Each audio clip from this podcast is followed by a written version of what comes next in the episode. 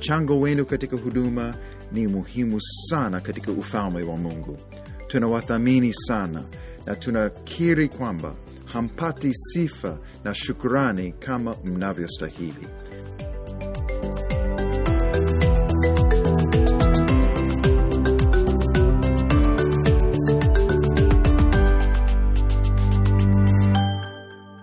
Kuna msemo maarufu usemao, nyuma ya kila kiongozi mwema kuna mwanamke mwema.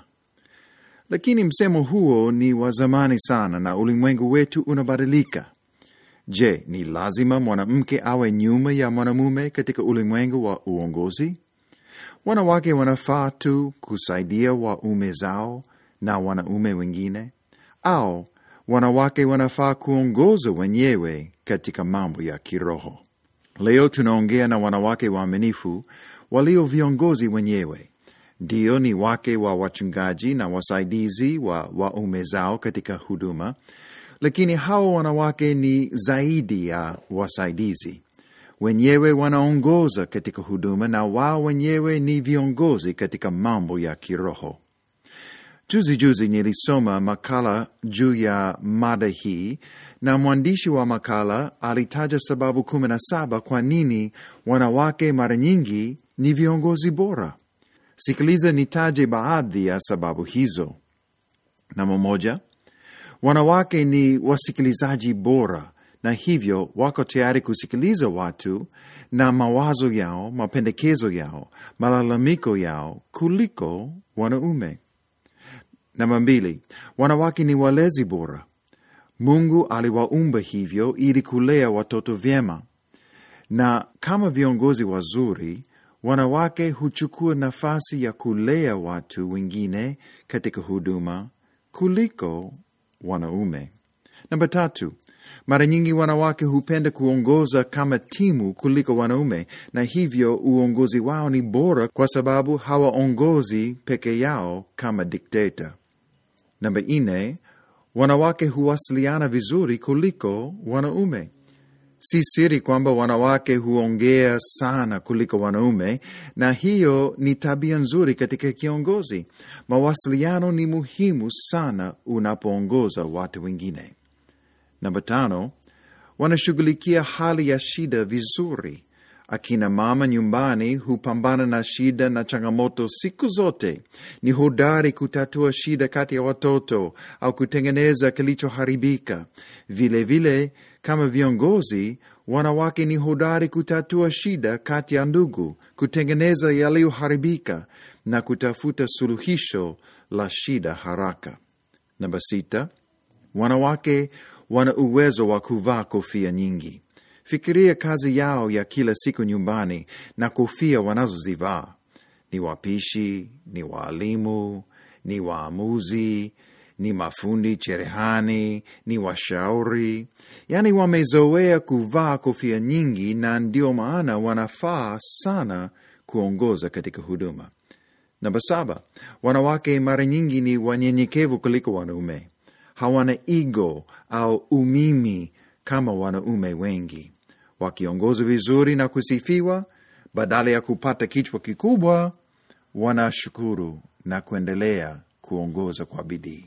Sitaendelea, lakini bila shaka umeshaona kwamba kumbe wanawake wanaweza kuwa viongozi bora katika mambo ya kiroho. Ndiyo, Biblia inaweka masharti juu ya viongozi, na kuna uongozi kanisani ambao ni wakfu kwa ajili ya wanaume. Wachungaji na wazee kanisani wawe wanaume, lakini kuna nafasi nyingi sana katika kazi ya huduma ambayo inafaa wanawake kuongoza.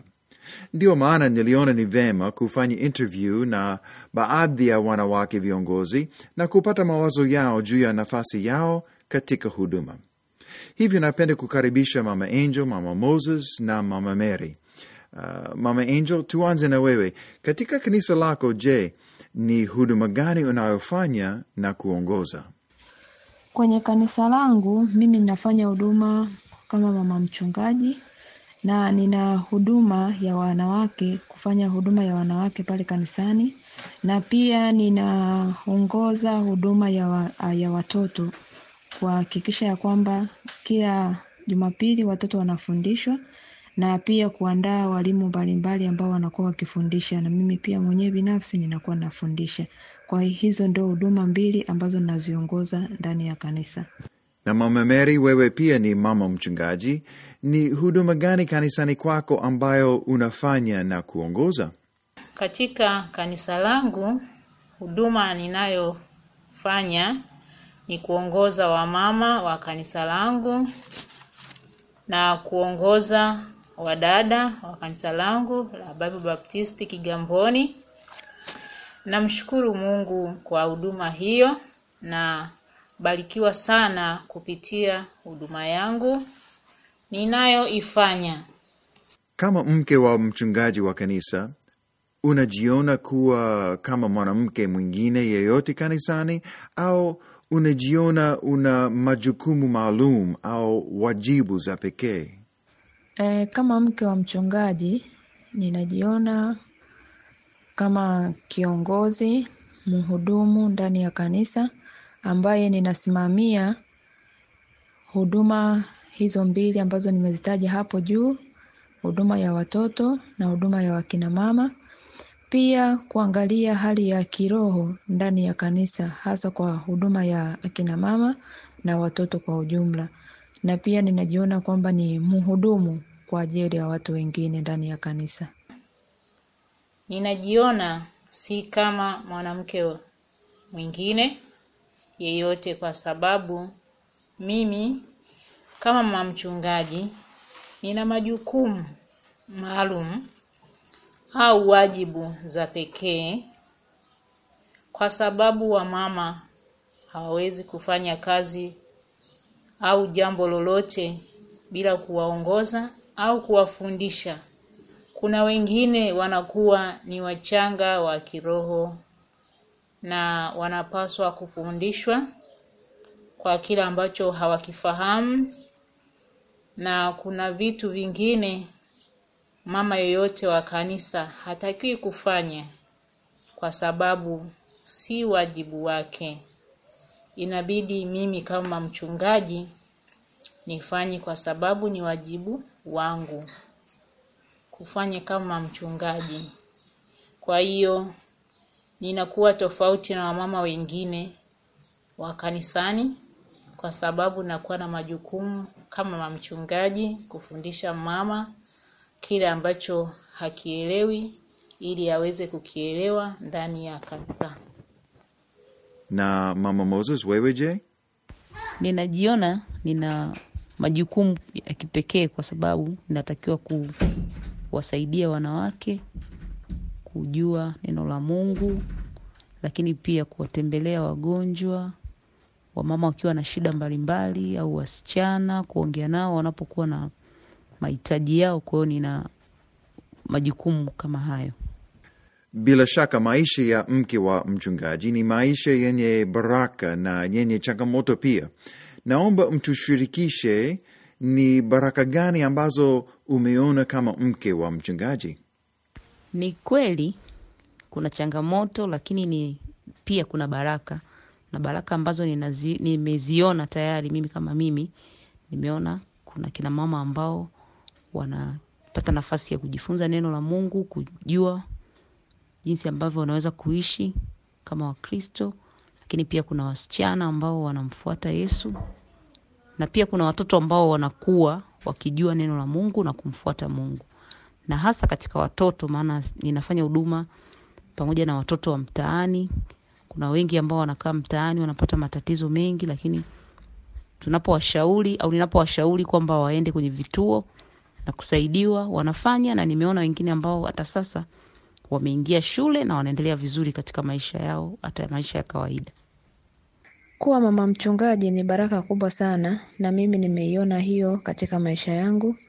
Nimeweza kuona baraka za kuwa na watu wengi ambao tunashirikiana pamoja, tunafurahi pamoja, tunashirikishana mambo mbalimbali kwa pamoja, na pia baraka nyingine ambayo inakuwa ninaiona ninapokuwa uh, nikiwa kama mama mchungaji, ninaona baraka ya kwamba watu wanakufurahia, watu wanakuwa tayari kukubariki kwa mambo mbalimbali, na pia ninapata nafasi ya kuombewa na watu mbalimbali. Hizo ndizo baraka ambazo ninaziona katika maisha yangu, lakini jambo kubwa zaidi ambalo naliona ni kuwa na afya njema katika maisha yangu na kwa ajili ya watoto wangu pia na familia yangu. Ni baraka kubwa sana kwangu na najivunia sana na furahi sana kuwa mama mchungaji katika maisha yangu.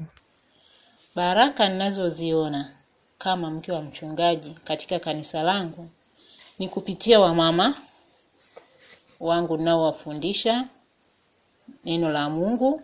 Kuna ambao hawalijui, ni wachanga kiroho, kwa hiyo wanakuwa na uelewa na wanani- wananitia moyo, wanakuwa pamoja na mimi hata katika huduma mbalimbali kama wamama wa kanisa wanakuwa pamoja na mimi, na pia kupitia wasichana na penyewe nimeona baraka nyingi, kwa sababu huwa nakaa nao nawafundisha nidhamu, wanakuwa na nidhamu, wanakuwa watiifu na wanafanya huduma nzuri tu hapa kanisani, wanajitambua kama ni mabinti ambao wamekuwa kiroho, na napata baraka pia kupitia wao ndani ya kanisa langu la Kibabi Baptisti hapa Kigamboni. Kwa hiyo ni baraka ambazo nimeziona sana upande wa wamama na upande wa wasichana kupitia kanisa langu na huduma ninayoifanya. Asanteni akina mama wachungaji. Kama viongozi wa kiroho kanisani, kuna watu wanaowatazama na kuwategemea uongozi wenu. Asante kwa kutaja baraka, na kweli kuna mengi, lakini pamoja na baraka, bila shaka kuna changamoto pia. Naomba mshirikishe wasikilizaji wetu ni changamoto gani za pekee ambazo mke wa mchungaji anaona mara kwa mara. Nimeona changamoto ambayo ni kubwa ambayo ni inasumbua, yani hasa unapokuwa na unahitaji kuwa na marafiki. Hautakiwi kuchagua rafiki katika kanisa, unatakiwa kuwa na balance, yani kila mtu unatakiwa hawe rafiki yako, kwa sababu ukichagua rafiki ukawa na rafiki mmoja inakuwa si kitu kizuri katika kutokana na kwamba wewe ni mama mchungaji na unahitaji kuwa na balance katika kuchagua kuwa na marafiki. Kwa hiyo hiyo ni changamoto moja ambayo ni, ni, ni kubwa kwa sababu wakati mwingine unapenda kuwa na rafiki mmoja ambaye unaweza kumshirikisha kitu chochote kile, lakini inakuwa ni vigumu kwa sababu mtu mwingine akiona kwamba wewe umekuwa na benefit na bene, benefit na mtu mwingine inakuwa ni sio kitu kizuri. Kwa hiyo hiyo imekuwa changamoto kwangu, na pia changamoto nyingine inakuwa pale ambapo wakati mwingine unajisikia utaki kufanya kitu labda lakini unajilazimisha kuweza, kuwepo pale kinapokuwa jambo lolote linafanyika katika kanisa, kwa sababu kama mama mchungaji lazima uonyeshe ushuhuda na uonyeshe kujitoa, ili watu wengine waweze kuona kwamba mama mchungaji unajitoa, hata kama unakuwa haujisikii, lakini lazima ujitahidi ili uweze kufanya jambo lolote ambalo linatokea katika kanisa. Changamoto ambazo ninaziona ni pale ambapo unakuta kuna kina mama ambao tunapoandaa semina, kwa mfano wale wanaotoka vijijini, wanakuwa na moyo wa kufika ili wajifunze, lakini wanashindwa kwa sababu ya uwezo mdogo, na mimi kama mama mtumishi unakuta siwezi kuwawezesha ili wafike. Kwa hiyo hiyo ni mojawapo ya changamoto ambazo ninaziona.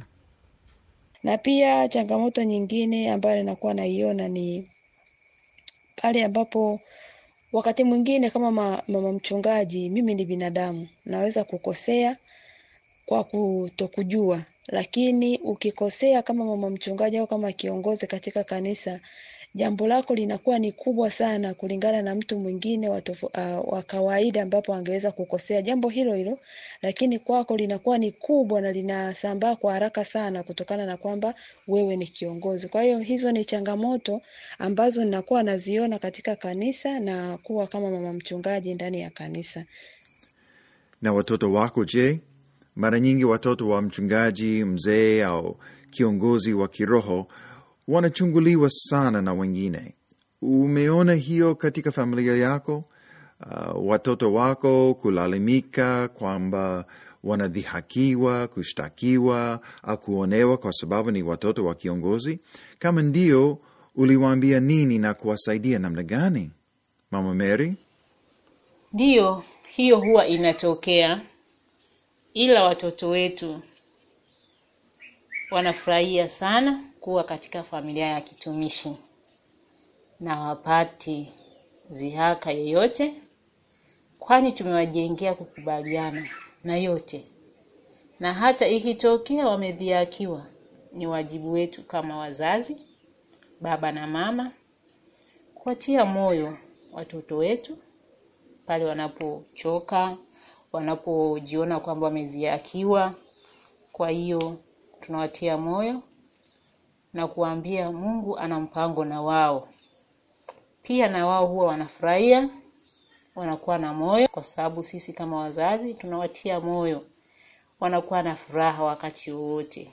Kwa hiyo tunamshukuru Mungu kwa hilo.